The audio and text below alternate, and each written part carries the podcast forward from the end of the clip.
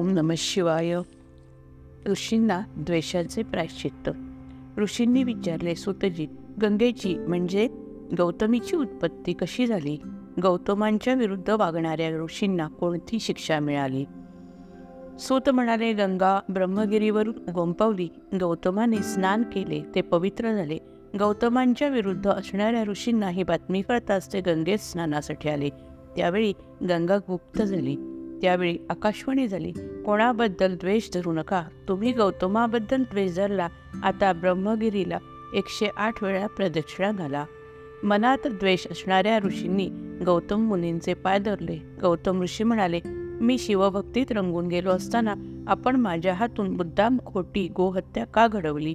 आता शिवजी तुम्हाला माफ करणार नाही. तुम्हाला वेदज्ञान प्राप्त होणार नाही.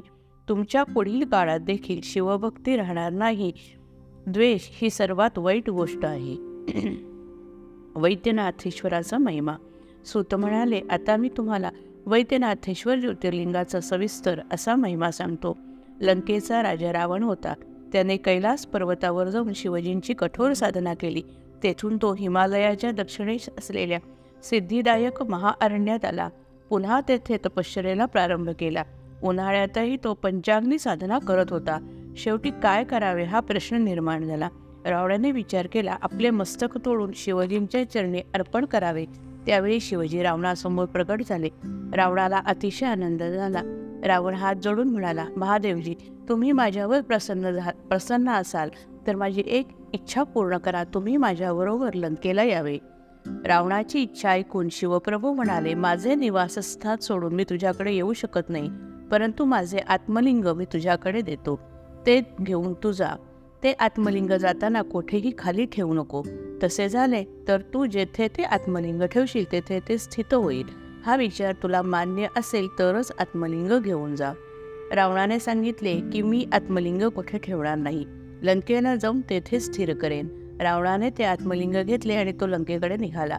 शिवजीच्या मायेमुळे त्याला लघुशंका आली. आता काय करावे असा प्रश्न पडला.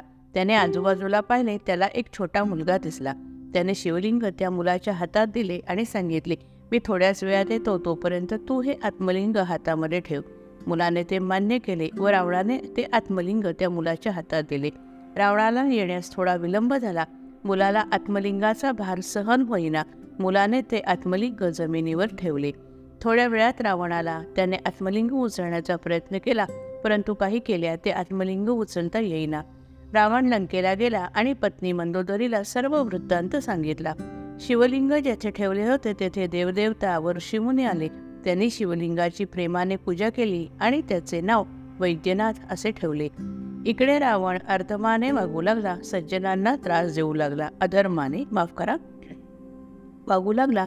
सज्जनांना त्रास देऊ लागला. एके दिवशी नारद मुनी रावणाकडे आले आणि म्हणाले हे लंकेच्या राजा तुला वरदान लाभले आहे. तुझी अफाट शक्ती दाखवण्यासाठी तू कैलास पर्वत हलवून दाखव. रावण कैलास पर्वत हलवण्यास गेला. त्यावेळी शिवजी म्हणाले रावणा तुला आता क्षमा नाही. लवकरच तुझे सामर्थ्य पूर्णपणे नाहीसा करणारा वीर पुरुष पृथ्वीवर जन्माला येईल. त्याप्रमाणे प्रभू रामचंद्रांनी पृथ्वीवर अवतार घेतला व रावणाला ठार केले. इकडे वैद्यनाथाची पूजा अर्चा अनेक भक्तजन करू लागले.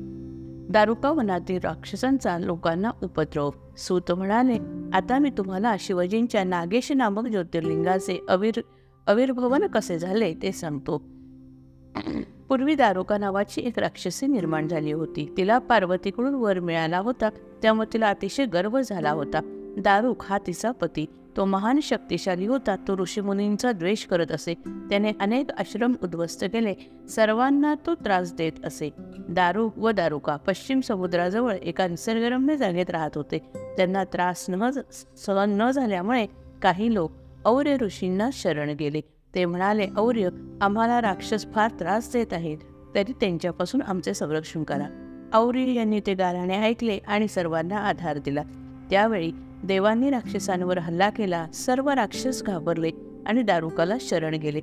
दारुक म्हणाला घाबरू नका आपल्या दुसऱ्या जलाशयाजवळ राहण्यास जाऊ. त्याप्रमाणे सर्वजण दुसऱ्या जलाशयाजवळ राहण्यास गेले. राक्षस तेथे लोकांना लुटत होते. एके दिवशी एका नावेतील लोकांना लुटले. त्यामध्ये सुप्रिय नावाचा एक वैश्य होता. तो शिव आराधना करत होता. त्याने सर्वांना शिव आराधना शिकवली. राक्षसांनी सर्वांना तुरुंगात घातले वैश्याची आराधना शिवापर्यंत पोचत होती. नागेश्वर व नागेश्वरीची उत्पत्ती व महिमा.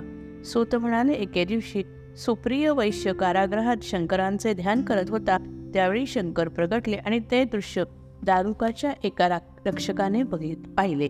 त्याने दारुकाला ही गोष्ट सांगितली. राजा त्या कारागृहात आला आणि त्याने सुप्रिया सुप्रिय वैश्यास विचारले तू कोणाचे ध्यान करत आहेस? खरे सांग नाहीतर तुझा शिरच्छेद करेल सुप्रिय वैश्य घाबरला. काही बोलता येईना. त्यावेळी राजाने त्याला मारण्याची आज्ञा सैनिकांना दिली. सैनिक मारणार तोपर्यंत शिवाजी प्रगट झाले. शिवाजींनी दारुकाचा व सर्व राक्षसांचा वध केला. दारुकाच्या पत्नीने पार्वतीची प्रार्थना केली. पार्वती प्रगटली. दारुका म्हणाले कृपा करून माझ्या वंशाचे रक्षण कर. पार्वतीने तथास्तू म्हटले त्यानंतर तेथे शिवजी नागेश्वरच्या रूपाने आणि पार्वती नागेश्वरी रूपाने स्थिर झाली. शिवजींनी त्यावेळी सांगितले की मद्रसेनाच्या पोटी वीरसेनाचा जन्म होईल त्याला पाशुपत अस्त्र दिले जाईल आणि त्याने तो राक्षस आणि तो त्याने तो राक्षराणींचा वध करेल. सर्व राक्षसांना सदाचारी बनवेल. असं बनवून बोलून शिवजी अंतर्धान पावले. पुढे वीरसेन चक्रवर्ती राजा झाला. रामेश्वर ज्योतिर्लिंगाचा महिमा. सूत म्हणाले ऋषींनो आता मी तुम्हाला रामेश्वर ज्योतिर्लिंगाचे महत्त्व सांगणार आहे. तरी परमश्रद्धेने आणि एकाग्रतेने श्रवण करावे. त्रेतायुगामध्ये श्रीहरीने पृथ्वी व श्रीरामाच्या रूपाने अवतार घेतला. प्रभू रामचंद्रांचा राज्याभिषेक होणार होता. परंतु कैकईमुळे त्यांना सीता लक्ष्मणासह वनात वनवासात जावे लागले. रावण मायावी राक्षस होता. लक्ष्मणाने हे जाणून आपल्या आश्रमासमोर लक्ष्मण रेषा आखली होती आणि सीतेला या पलीकडे जाऊ नको असे सांगितले. रावणाने मायावी शरीर धारण करून सीतेला भिक्षा मागितली आणि त्याच वेळी सीतेने लक्ष्मण रेषा ओलांडली. मायावी रावणाने तिला पळवून नेले. प्रभू रामचंद्र व लक्ष्मण सीतेचा शोध घेऊ लागले. ते किशकिंधेस आले. सुग्रीवाशी मैत्री करून वालीचा वध केला. सुग्रीव हनुमान आदी महावीरांना घेऊन ते सीतेचा शोध घेऊ लागले. तिचा शोध घेण्यासाठी चारही दिशांना सैन्याला पाठवले. हनुमंत दक्षिणेस आले आणि त्यांना सीतेचा शोध लागला. ते परत प्रभू रामचंद्रांकडे आले आणि लंकेत रावणाने सीतेस कैद करून ठेवले आहे असे सांगितले. ते ऐकून प्रभू रामचंद्र सर्व वानर सेनेला घेऊन लंकेकडे निघाले. ते दक्षिणेच्या समुद्राच्या तीरावर आले. तेथे विश्रांती घेण्यास थांबले. त्यावेळी त्यांना तहान लागली. त्यांनी वानरसेनेला पाण्यासाठी पाणी पिण्यासाठी जल आणण्यास सांगितले. सांगितले.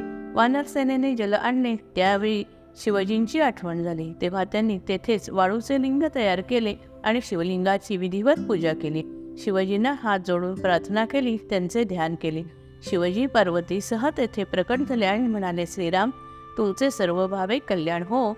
तुम्ही माझ्याकडून श्रेष्ठ वर मागून घ्या. शिव आणि पार्वतीचे स्वरूप पाहून तेथे असणाऱ्या सर्वांना अतिशय आश्चर्य वाटले. सर्वजण आनंदी झाले. वानर सेनेने शिवजींचा जय जयकार केला. शिवजींनी रामचंद्रांना रावणाशी युद्ध करण्याची आज्ञा केली. त्यामध्ये तुमचा जय होईल असा मी वर दिला.